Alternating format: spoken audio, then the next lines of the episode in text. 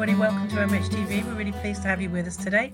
And we're going to be talking about apprenticeships, but in a very kind of roundabout way, because we'll be following one of our colleagues' journey um, to becoming a mental health nurse. And it's a, it's a really interesting one. So before we get started on that, um, and before we introduce our fantastic guests, uh, let's go to Vanessa so that she can show how um, we can all join in and be part of the session. Vanessa? Thanks, Nicky. Looking forward to um, tonight's chat, and we're hoping if you're listening that you do join in. We like these conversations to be interactive. You can join in over on Twitter or X as it is now um, by just following the MHTV hashtag. Um, you should see the conversation pop up there. You know, do follow the thread, but also any questions, comments, you know, do feed them into tonight. If you prefer Facebook um, and you haven't joined in before, then go back, go on to the Unite MHNA Facebook page. If you like the page there, you should see the live stream, which you can follow. And um, I'll be keeping an eye on the comments box as well. So similar to Twitter, X, just um, follow the conversation there, add any comments, questions, and we'll feed them into the discussion tonight. Thank you. Over Fantastic. to Nicky. Fantastic. So let's come to Jane, who some of you might might know from before, I think. Jane? Mm. Hi everybody, it's nice to be uh, nice to be back again. Um, so I'm Jane Fisher, uh, mental health nurse lecturer um, at um, UCLan um, in Preston. Um, and a big part of my job as a mental health nurse lecturer is supporting the apprenticeship um, students. so I'm personal tutor and heavily involved in the mental health apprenticeship students. Um, so some we have on a four-year program, um, and other apprenticeships we have um, on a um, on a two-year program. Um, and I know we're going to talk about it lots, but I genuinely think it's an amazing route into mm. nursing, uh, specifically into into mental health nursing. Um, it widens that um, that opportunity up for people. Um, I did my nurse training when I was young. I had no responsibilities. I had no mortgage. I had no house. I had no children. Mm. Um, you know, and, and, was able to to do it then. Um, the thought of you know be having to do it now, you know, with with children, house, mortgage, um, you know, and but the apprenticeship route really opens it up um, to mm. people um, like Steven and, and many others like Steven, who otherwise would not be able um, to come into mental health nursing um, and it's just an absolute joy to see them journey along the program um, and and turn into absolutely fantastic, compassionate, skilled uh, mental health nurses. Um, and I genuinely feel that the mental health nurse profession would be um, would be um, quite quite limited and and would um, would be a, a, loss if we didn't have the apprenticeship route um, into mm-hmm. nursing. So I'm a huge advocate for the um, for the apprenticeship route into nursing. Definitely, definitely, which brings us very nicely to Steven. Steven, could you introduce yourself and then tell us a little bit about your story? Uh, yeah, uh, my name's Steven Jewell. I am a newly qualified uh, mental health nurse. Uh, Congratulations. And for RNA for a couple of years while I did uh, the second apprenticeship uh, RNDA program with Jane. So Jane is responsible for me. Thanks, Jane. Um, mm. but yeah, it's not always been. I've never. I'm at a stage in my life now where I'm completely content. I'm settled. I found a job that I truly love, but mm. that hasn't always been the case. Uh, quite a traumatic childhood uh, growing up, a lot of neglect, uh, a lot of abuse. Never thought I'd amount to much. I was bullied at school. I ended up leaving school at 14 uh, mm. to, to just get away from the abuse. Got kicked out of my mum's house, not my home. Mm-hmm. Uh, Christmas when I was uh, 15. So I went to live with my dad, and I just found just jobs that I didn't particularly enjoy. Uh, I went to work at a warehouse working nights. Did that for about 12 years until I was 20, 26, 27. Mm. Absolutely hated every single hour that I worked there. Uh, caused me mental illness, started suffering with depression and anxiety. I think it's because I was working on my own at night time, no one to talk to. Uh, I had no social circle. I had got at school, so I think you sort of pick your friends up when you're at school, per se, mm. and they sort of follow you into adulthood, or some do anyway. Uh, and I think not having that, I think I think I lacked people skills and being able to make new friends because I've not learned that skill mm. school was just all about surviving, like getting through a day mm. Without, without, getting beat up. Uh, and then wanted to get better at home. There was no sort of respite or escape at home. Mm. That must have left you in a really sort of difficult position then. So, how did you come from to, to move from that space to the next stage of your life? What happened then? Uh, it just so I saw a mental health professional. Uh, I was having uh, a non-epileptic attack disorder, and it was counselling, and basically ascertained that it was a direct impact of my childhood of the abuse. I must have yeah. repressed it somehow, mm. and uh, one of the abusers I saw his obituary in the paper, and that's when I started having these non-epileptic uh, attack disorder. Yeah. Uh, so I must have like refreshed it. Uh, I'm re- I was really good at that when I was younger, just like hiding things. And it was only mm. when I got to that stage in my life, I saw the obituary, and I was like, it mm-hmm. just, mm. yeah, it just hit me. Started having seizures. Mm. I generally thought I was going mad because mm. it took a long time. It took uh, about two or three years to try to find out what it was. Uh, mm. There was no epilepsy. I was having EEGs. I went to the Walton mm. Centre as an inpatient for a while.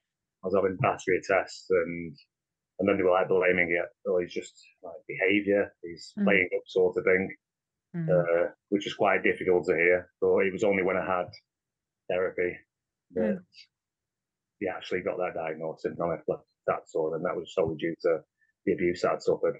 Mm. Uh, and I think just it was the first time in my life I'd ever spoke about it. I was yeah. like 30 years old then, and just to have someone someone sit in front of me and actually listen to me, not judge me, not say that I'm, you know, pulling a leg, these seizures are not real, mm. to actually understand that trauma can cause this and just to get to the root of the trauma. And, you know, I'll never forget that experience of being sat in that office, having that person listen and talk to me. And I think it was then I thought, I could do this. I could, I could be that person who someone can unburden themselves, who someone can talk themselves to. Mm. But again, I no GC, I can't amount to much, so I just ended up flitting from job to job. I worked at takeaways, I worked at coffee shops, mm. uh, and then I got to the stage where I set up uh, my own business, writing sports reviews. Mm. Uh, really enjoyed that. Had like a loyal following. Uh, it paid really well, so I opened a little fruit and veg shop mm. uh, named it Jeff's Fruits and Veg. Uh, my nickname was Jeff at school, so I thought, uh, and I absolutely adored it. And I did a lot of home deliveries. Uh, mm. Veg is heavy, so not a lot of customers were elderly. People mm. who couldn't out and perhaps carry sacks of potatoes and mm. carrots. Mm. So I used to do with like single person veg packs for the elderly, and we used to deliver them when the shops were shut. Mm. it was that time that I thought ah, I can actually engage well with people. Yeah. So I sat with these ladies, like these mm. elderly ladies and elderly gents. They'd offer me a cup of tea, and then I'd drop the veg off, and then I'd just sit and have a brew them 10, 15 minutes. Mm. We were very isolated and lonely. And to some extent, so was I, because I didn't mm. have that social network or them friends to mm. be able to sit mm. have an adult conversation with someone and just, I think it was company for all of us. Mm. So I had quite a regular uh, customer sort of thing who delivered. I don't even think some of the times they wanted the veg. I think they just wanted me to come round for a brew, and uh, well. I enjoyed it. You know, it's yeah. uh, and it was out that I thought I can actually do this. Yeah. My wife, uh, I've met my wife when I was. Sorry, my anniversary's on my uh, yeah, you're in trouble. Just think oh, of a number. Sorry, uh, yeah, I think I've been with my wife about 13 years, uh, and she has always wanted to be a nurse. Like from yeah. a little baby, she came out with hip dysplasia, so she was in hospital for long periods as a child. So she always wanted to do general nursing, uh, but she could never.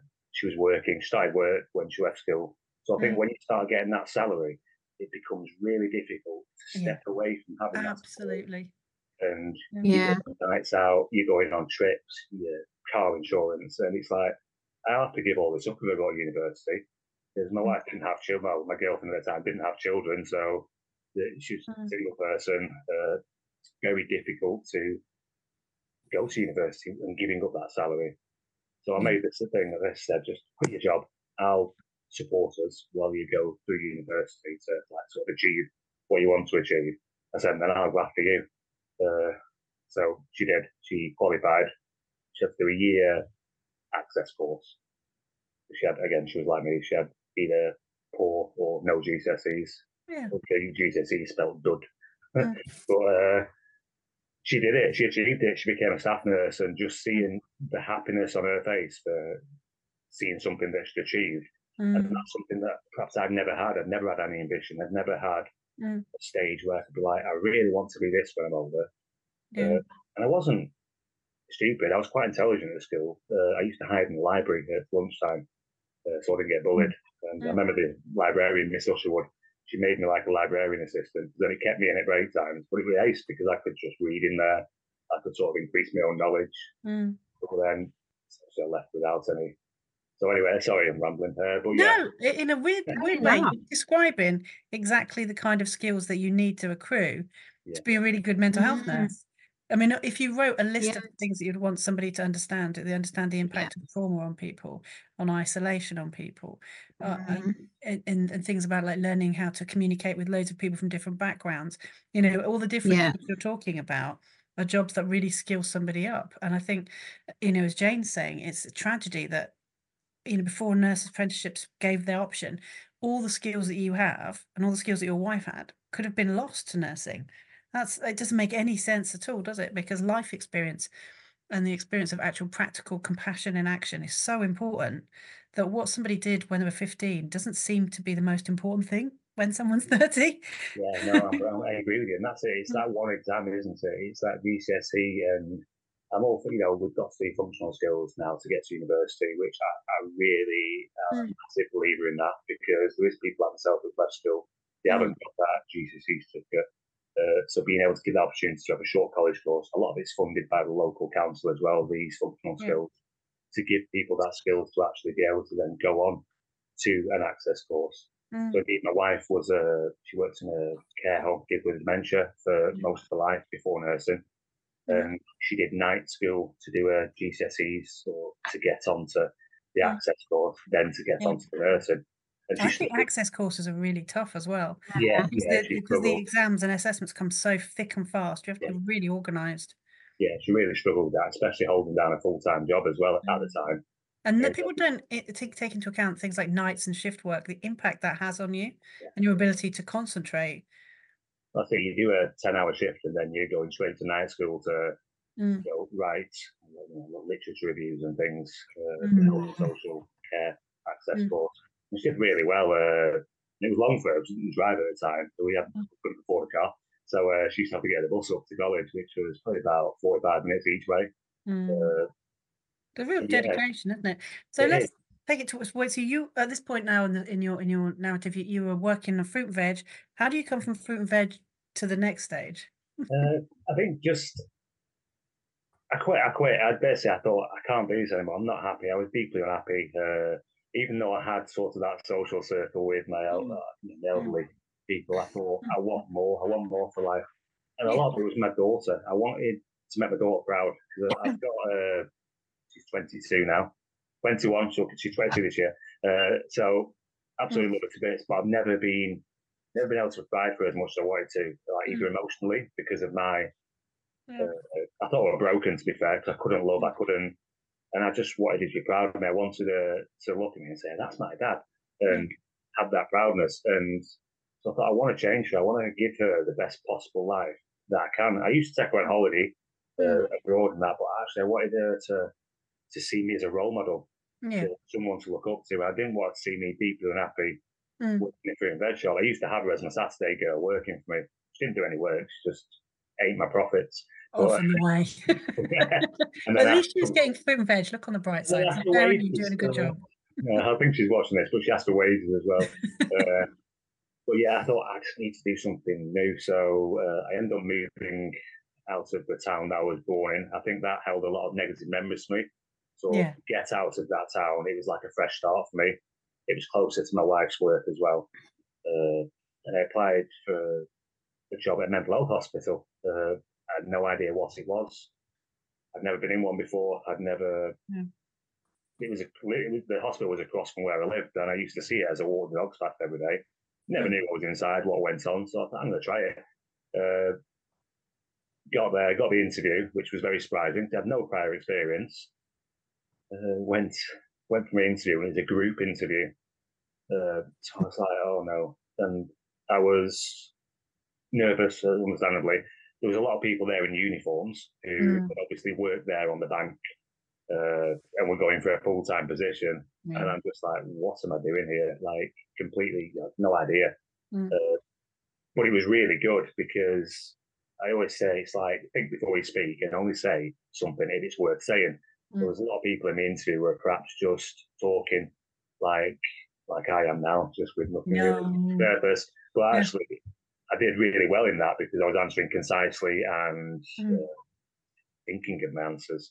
Mm. So I got through to the next stage, which was a one-to-one interview. So, and yeah, I got a phone call to say congratulations, you got a job. Uh, yeah. You want to PICU the intensive care bit.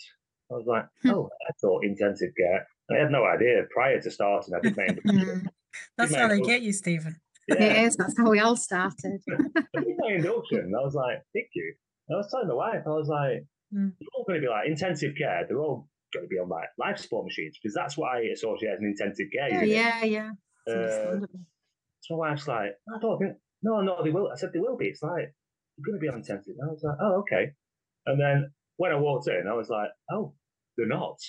And when I was having my walkabout, uh, this like uh, patient jumped out at me and went, boo. He must have seen I was scared. And I absolutely I was like, oh, no, no, it's not for me.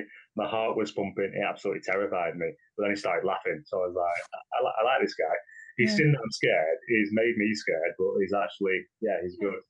And I just absolutely looked after my I loved it. Everything about um, doing physical ops uh, on the PICU, There's a lot of time sat around talking to patients as well, yeah. playing board games, mm. uh, engaging with them, and actually people people are talking to me. I'm getting paid to sit on a sofa next to a patient and talk to them and find out the life story and make them a mm. cup of tea and play Scrabble with them. And it's like, this is absolutely amazing. Like, where mm. has this been all my life? And mm-hmm just being upskilled as well. So they're teaching me how to do physical observations because we've all had them done when we've been in hospital before. Mm. And I just think it's like, what magic is this? You know, they're putting this cup on. What are they doing? Mm. Uh, and to be trained to do that and just everything like safeguarding. And mm. I was just lapping it all up and I'm thinking, this is free education. They're teaching me about safeguarding. They're teaching me about the Mental Health Act and Section mm. 17 leave. And that's mm. as a support worker. I'm like, this is great. It, I'm getting all this training, uh, and I, I, started becoming more confident, more competent. Uh, so I've gone from being this really quiet, shy, uh, nervous person with no friends to actually like mm. likable. People are mm. inviting me out for a drink. People are inviting me to play football with them. I'm like, this is like. So not only did my professional career uh, progress, but also, mm. you know, I gained friends. Yeah yeah, I think that's really important for anyone in life just to have that one person because you know you're in mood, you've got someone to reach to. Whereas in the mm. past, I've only perhaps had my wife, you know, mm. to speak to my daughter, mm. and it's very isolating. But then getting onto this mental health world, it's like I've got friends, and I absolutely love my job. You know, mm. I, used to hear people like, "Oh, I can't bother," and I'm like, "Wow, brilliant!" You know, it's like skip to work in the morning. Yeah. Uh, and I was very, very enthusiastic. So one of our matrons uh, mentioned the TNA course, mm-hmm. which was a trainee nursing associate. So it's a stand for when you qualify. It's a two year course. You have loads of little placements, uh, and then you get your NMC registration. So would you like to apply for it? I think you'd be good at it. I was like, wow, someone thinks I'll be good at something. So of course I'm going to do it because I've been told all my life that I'm never going to amount to something. And then this like matron and like God figures, aren't they? You just sort of, especially when you're just like as you know, you're starting first year at mm. CMH, like wow. Mm. Uh, then they are human. They're not. They're not superhuman. Uh, so it's like, yeah, she thinks I'm going to go for it, I'm going to go for it. So I did. I applied for it, uh, and I got it. I was like, hang on, I'm like this greengrocer has managed to get an apprenticeship mm. to go to university. What's going on? Mm. Uh, didn't think I'd be able to do it. I'm not going to lie. Like first day of uni, it was like first day of school. You're trying to look about and try and find people who you're going to spend the next two years with. Uh, I was looking about, it's like, well, they're already in a group, they're already in a group. And then I found two girls, uh, who had seen about the workplace as support workers myself. Uh, so I just sort of latched onto them, and uh, I think Jane's had us for that. How long did Jane? Two years. Yeah, so the so the TNA, so that's the Trainee Nurse Associate Program. Mm. Um, so that um, that enables people to become um, a band 4 mm-hmm. Um, so support worker is generally a band three. Yeah. Um, um, nurse associate is the band four, and then registered mental health nurses is, band five. Mm. so the the trainee nurse associates were were brought in um, initially to try and bridge the gap between um, support workers and the registered nurses um, to try and fill some kind of recruitment issues um, around um, around around nursing. So it's relatively relatively a new um, a new role. Um, again, it's done through the apprenticeship route. Um, so so learners are um, learners are funded by their their their employer by their trust um, mm. to come on um, to come onto that um, come onto that course mm. um, and then that's a two year program and they qualify as a um, as a band four mm. nurse um, associate um, not field specific um, so nurse associates can work in adult um, child uh, learning disabilities or um, or mental health um, lots again lots of value lots of you know advantages of that band four role.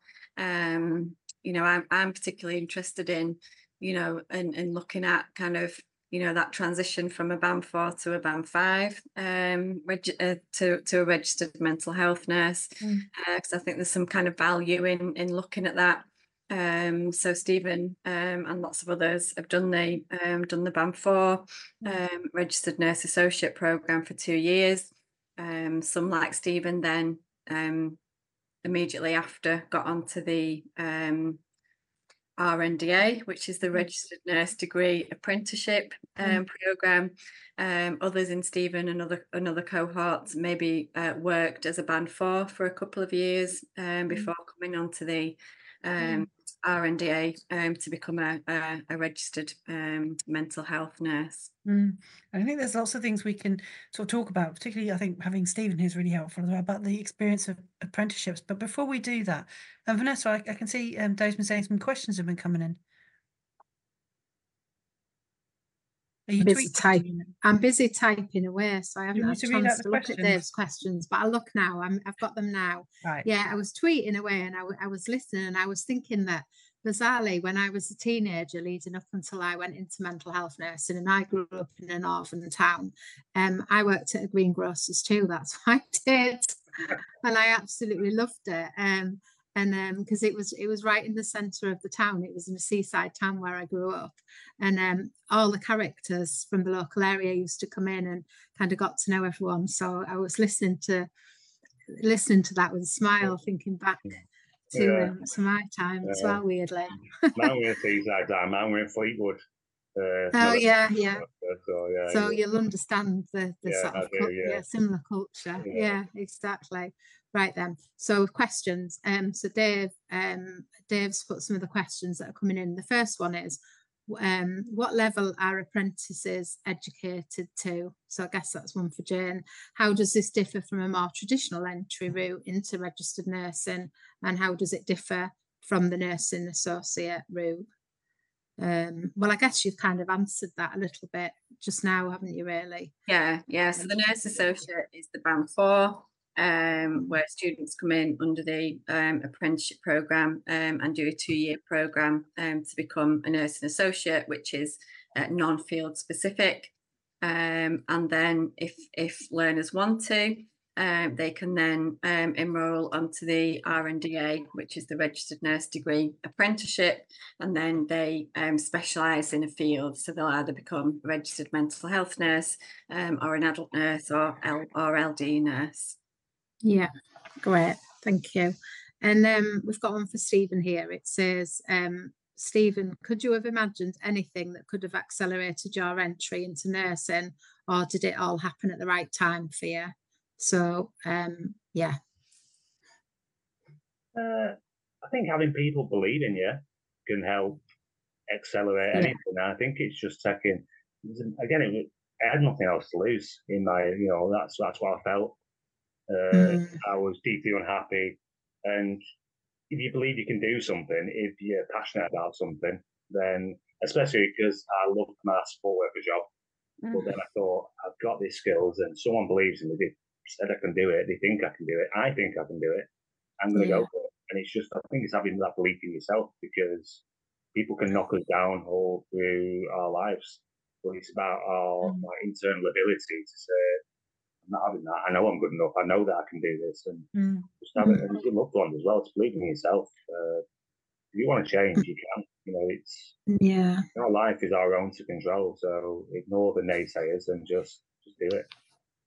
Yeah, that's so true. And it reminds me, Nicky, when we had the Jabali Network on and yep. they were talking, weren't they, about um, progressing in their career and how they felt that somebody needs to sort of give them that tap on the shoulder and the importance of, you know, somebody actually doing that, kind of recognizing talent and mm. kind of encouraging you into a career or, you know, to advance your career. So it's interesting, similar conversation, isn't it? Well, that's what I do now is uh, so I'm a massive advocate for apprenticeships and direct access mm. to nursing. So I work with some absolutely amazing sport workers, and I, i'll tell them, yep. like, you really need to go and do your nursing because you know, yeah, that's good. It's fantastic. And they're like, no, no. I was like, you really are, you know. And I think we need to do that. I think we need to build each other up. Yep. If I see mm. someone doing a really good job, mm. tell them. Yeah, because that might yeah. be a positive comment. They might be, well, that's you know, I'm a, they might question themselves, am I good at my job? Tell them. If, if they're mm. good, tell them. Just, yeah. you know, big them up because then we're going to get more fantastic, dedicated, caring professionals entering into nursing. Okay. And mm. Yeah, I think it's our job, especially now. I feel it's my job as a nurse, as a registered professional, to just advocate, like, come and join us. You know, you'll make a fantastic nurse and also upskilling staff. So yeah. you know, I'll sit and I will help train the healthcare support workers, mm. uh, pre-reg students who are uh, going the three-year direct university route. Mm. Uh, yeah, I think I won Ambassador of the Year and mentor last year on the Apprentice Awards for actually helping, and I absolutely love that because mm. I'm so passionate about doing it, and that recognition for supporting that, and it just affirmed my belief that we all need good mentors in our life and in our career, mm. and we can be that mentor. Mm, yeah. We're never too busy to show someone or talk to someone about. Agree. Um, I mm. think it's probably important to point out as well, uh, which I probably should have done um, before. Uh, so the um, so the apprenticeship route. Yeah. Um, so that's when um, that's when learners are employed by um, a local NHS trust. Mm. Um, so they are essentially funded um, to do their nurse training, um, to do either the nursing associate or the registered nurse degree um, apprenticeship. Yeah. Um, so students like Steven um, so they are they are paid um, by the trust. Um, they work um, three day, uh, four days. Yeah, reducing your hours there. Oh, uh, so so four four days. Um, they they're working as either band fours um, or support workers, um, and then one day a week they come into university. Um, and and get their their education and their um, and the, their training that way. Um, so they're so they're paid throughout. Um, so it breaks down those barriers of yeah. Um, yeah. whereas whereas in contrast the the direct direct entry students so they do a three year program uh, which is which is full time um, mm. and there's uh, tuition fees associated with that as well um, mm. and obviously all the the complications um, of um, of being a, a full time student yeah. um so um so that's that's kind of the difference between um, the direct entry students and the um, and the apprenticeship students. Mm. Yeah, just tweeting that. I love the diversity as well. I love the fact that, like my daughter, my daughter qualified. Uh, she went to Edge Hill, the traditional routes, and I love the fact that there's so many different pathways into it. So actually, we can choose which one suits us. Because for me, yeah. uh, with a mortgage and other commitments, I'm going to get paid for going to university. I'll do that route. Mm. Whereas for my daughter, she she's no commitments. Uh, she has now, uh, but to actually go the direct route, she adored uni. She lived in halls. She had that full experience, and she's a fantastic nurse. Mm. Uh, and I think it is brilliant that there is that two different routes to ultimately yeah. the same same end goal, isn't it? And you know, my daughter's like really smart and like, yeah, she's she's a really good nurse and she learned so much at uni. Mm. Where myself, uh, I've learned a lot. Of Jane, basically, which is amazing. She mentored me, and I don't know how all of us passed, but Jane, Jane's the reason. Uh, but absolutely supportive. Yeah. Uh, but yeah, sorry, uh, I'm digress. But yeah, I think so, there's a real diversity in terms yeah. of the apprenticeship students. That's what we need, so yeah. Steven's cohort. Um, I think I think the, the oldest student that we've had through, um, she is she turned 60 now or she's 59? 60, yeah, yeah, 60. Yeah, yeah, either yeah. 59 or 60, and she's just yeah. as a as a registered mental health nurse you know, and absolute, you know, hands up to her, uh, you know, for for coming back to university, learning all those academic skills, mm. um, you know, after all that time, you know, mm. working, um, you know, and without the apprenticeship route, she would not be a band five registered yeah, mental health now. Yeah. Um, you know, and and I could give you the stories, you know, from all of Steven's cohort and all our all, all our other cohorts. Um, but it just absolutely opens up, you know, that that opportunity. Um, mm-hmm. You know, and as I said at the beginning, I genuinely feel like mental health nursing, you know, would not be what it is without the um, mm. apprenticeship students. Mm. Oh, definitely, definitely. I think there's a couple more questions. Are you tweeting, Vanessa, or do you want me to ask them? Um, no, you can be asking them. I'm just tweeting at the minute. I can tell. I can tell. So I'm uh, trying to capture it all. Yeah. Yeah, it's ahead. really rich. Really rich. Um, David's asked a question. So, from not finishing school um, to getting to university, how did you manage to adapt to the learning? What felt different from flourishing at university versus the kind of experience that you had at school, which was uh, less yeah. than adequate by the sounds of it? Not I wasn't getting bullied.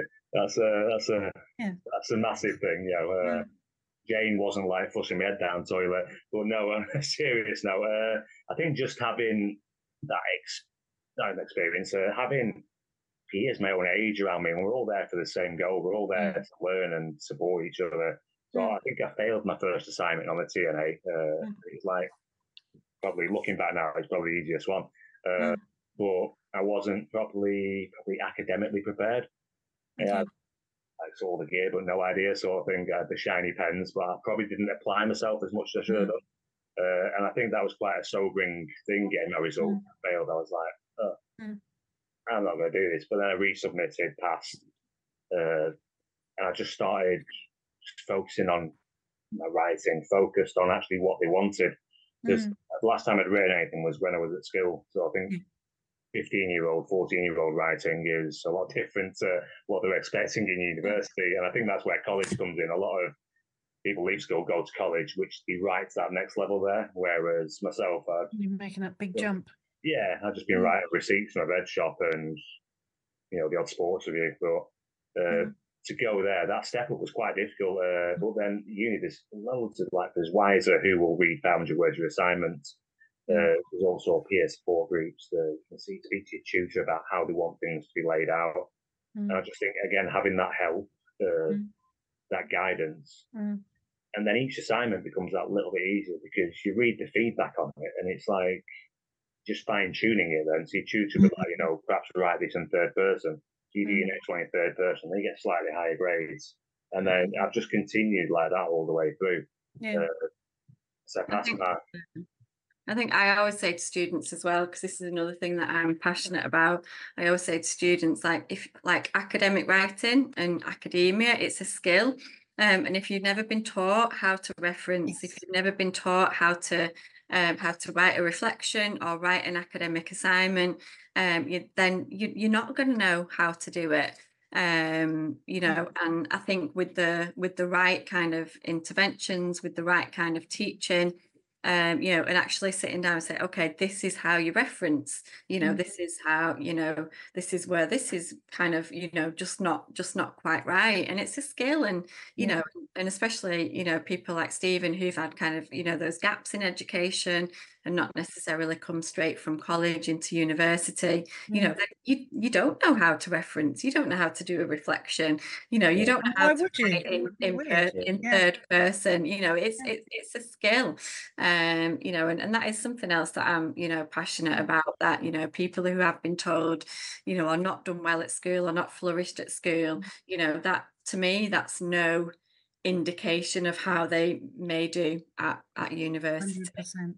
And it's really easy to get locked in the past. I think something that Yeah. Steven was saying about that belief about what you're capable of and who you are can be set really early Yeah. before you finish Yeah. becoming who you are by Yeah, yeah. people who don't really know you that well and certainly Yeah. don't know who you are at 30. Mm, Sorry, and- Steve, I interrupted you. and a lot of students like Steven and, and others have, have absolutely done amazing, like academically, you know, like got, you know, just Mhm. results like 70 plus, Mm. um, you know, and and so, you know, for me, you know, leaving school early or not doing well in GCSEs or not doing well at, at A levels or the equivalent now, Yeah. um, you know, for me that that doesn't that, you know, that doesn't have influence on how someone can do, you know, at um at degree level um, or at an apprenticeship. And uh, also, when you're an adult, you just learn differently. Yeah. There's a big Totally. difference, isn't there, between being in child prison or school and actually choosing to go somewhere to learn about something that really interests you with a, Yeah. a brain being, and yeah. ability to concentrate and focus that you might not have had when you were younger, and those skills might not have been there. mm, But as an adult learner, I think as an adult learner, it's you do learn differently. So most so. of the things I learned was on placement and indeed at university for assignments, academia Mm. side. But I have learned so much on the wards as, as a TNA slash RNDA. I think I've worked across 12 different wards. Mm, And each ward has given me, I've either a really amazing mentor on probably every ward I've been on. yeah. been very fortunate in that. And the knowledge I've picked up off there, and Mm. that's helped me write assignments, that has helped me formulate case studies and do reflections when things haven't gone wrong on the ward. Mm, I think that is one of the huge benefits of having this apprenticeship is because we are on, we're working 30 hours a week every single week on the wards, uh, sometimes in numbers, sometimes as a student, in Yeah. that supernumerary status. I think we get a, a lot out of that with regards to just improving our skill set. So I Mm. think when I qualified a couple of weeks ago as a band five, I've actually been a band four on the register for two years. Yeah. So I feel I'm hitting the ground running sort of thing.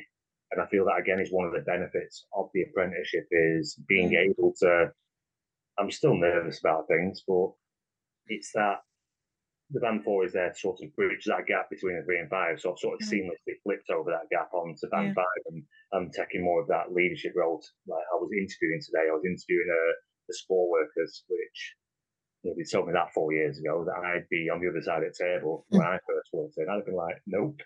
Uh, Mm. Yeah, we all learn different ways, don't we? And we all learn at our own pace as well. Mm. I think having that support round at uni, uh, tutors like Jane, as well as your peers, then you Mm. can achieve anything. It's yeah.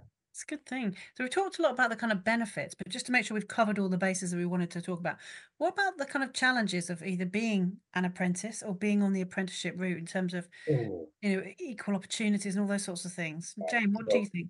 there's a lot of challenges. Uh, Yeah. One of them is so as a pre-reg student, you are supernumerary. You can't be used for staffing shortfalls. You can't be used for escorts and things because your supernumerary status has to be upheld for insurance purposes. Whereas I think as a trainee, as an apprentice who is employed by the trust, uh, sometimes due to staffing pressures, so your supernumerary status will perhaps be moved to a different day. So you'll come in and you think, yes, I'm going to go into meetings today. I'm going to Yeah. you know, learn, learn things, but then you're a bit short staffed, so you'll get used in numbers, which it happens, uh, and that it can be quite disappointing and challenging. But then Mm. it's massively improved. Certainly, I think at the start of the course, because no one knew what the trainee nursing associate was, it was like, oh yeah, this, are they support workers? Are they students? And there was Yeah. very little understanding. But I think now it's massively improved, and people are getting that time to learn.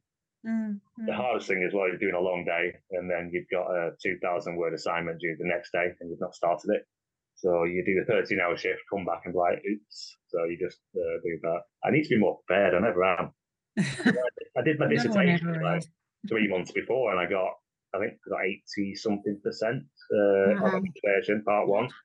Uh, so yeah, I was really pleased with that, and I did that early. I got a high grade, so that's the thing. I ever go back to university, yeah. of looking at it till the day before, and I'm going to actually focus and uh, yeah, that's no, it works differently for everybody. Don't give it that advice out widely. yeah, well, it's hard because we don't get blocked university weeks like the yeah. Reg.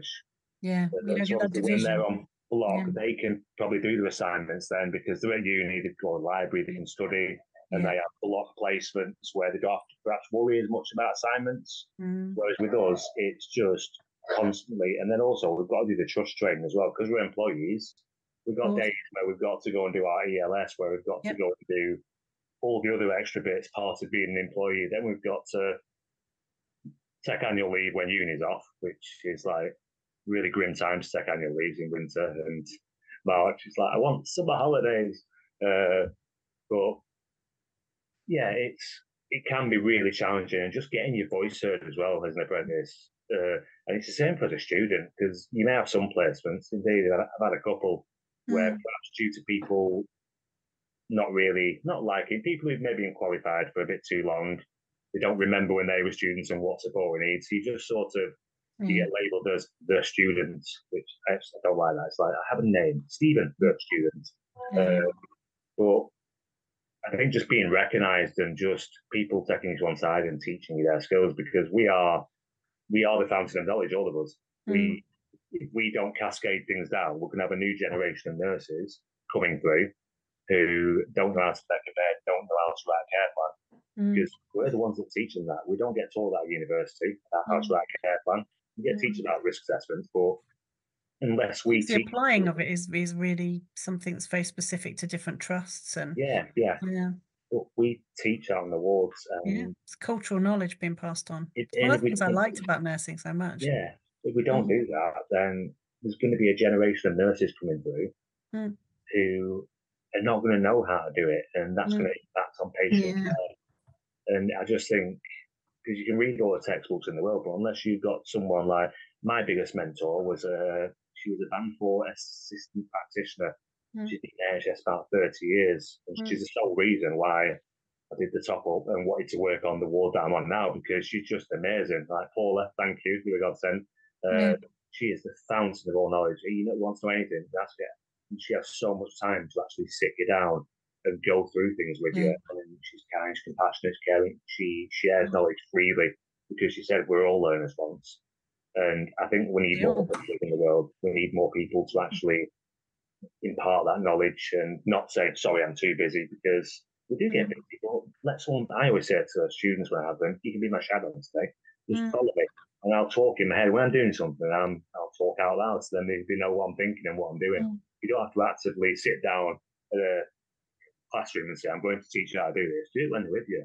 Mm. Uh, if they're receptive to it, which a lot of students are, they want to learn, then you know they'll pick it up and yeah. yeah. Fantastic. That is one of the benefits of the apprenticeship route as well, is that mm. you know that the, the students they are in practice kind of four days a week um, you know, mm. and, they bring the whole kind of wealth of experience and knowledge, mm. uh, you know, that they've, you know, that they've that, that they've gained from practice as well. And I think that's another, uh, it's definitely another real, uh, real benefit. Mm, I was just looking at so we've we've we've nearly finished up our time already. But before we go, there's a couple of things I'd just like to explore a little bit further. So, Jane, I wonder if I could ask you, you know, what do you see as the future of apprenticeships? Where's where's this? Where's it going? I, I don't think apprenticeships is going anywhere. Um, I think it's gonna it's gonna rise and it's gonna and it's gonna grow and it's gonna uh, and and it's gonna build. Um, I think yeah. the you know and particularly um, the trust that Steven works for and that we partnership with uh, Lancashire and South Cumbria uh, Mental Health Trust. Uh, you know they're they're really committed as well to developing their own um, mm. workforce.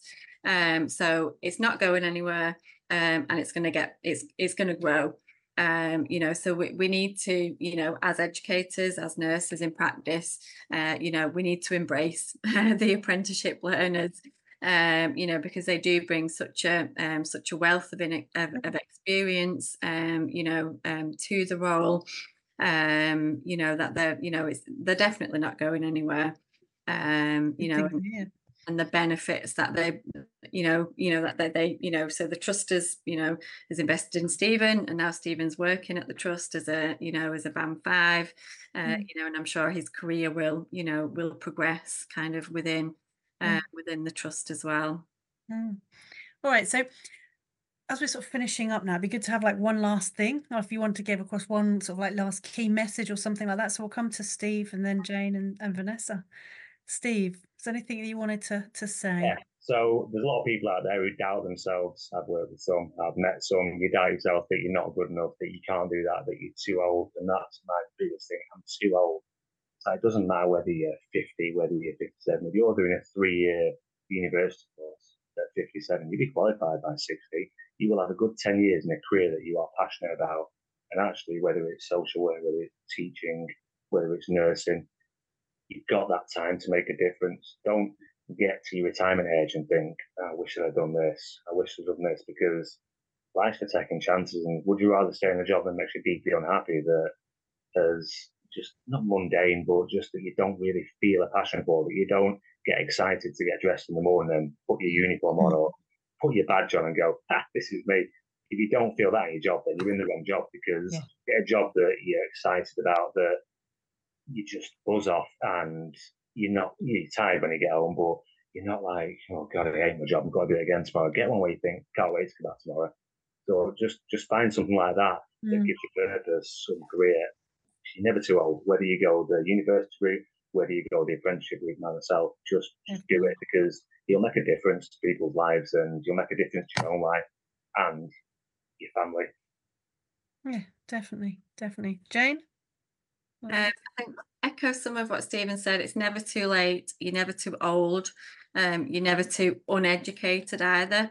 Um, you know, if you've got the passion and the drive, then I can teach you to do referencing, to write an academic assignment, um you know don't don't let that you know that fear um hold people back um and i think you know I've, I've been on on here before and talked about my own kind of personal experiences as a mm-hmm. mental health service user as well mm. um you know mm-hmm. so from my mental health service uh, service user you know perspective yeah. um you know the the apprenticeships just give me they, they give they give me hope for the future um, of mental health nursing um, you know and i think that you know that that that pretty much sums it up we get some incredibly um, gifted um, special uh, dedicated compassionate um, nurses through um, through the apprenticeship route. Mm. Um, mm. From my perspective as a mental health service user, uh, you know, I I I want these guys in the profession. Uh, you know, I want them as um, as registered mental health nurses. Definitely, uh, Vanessa.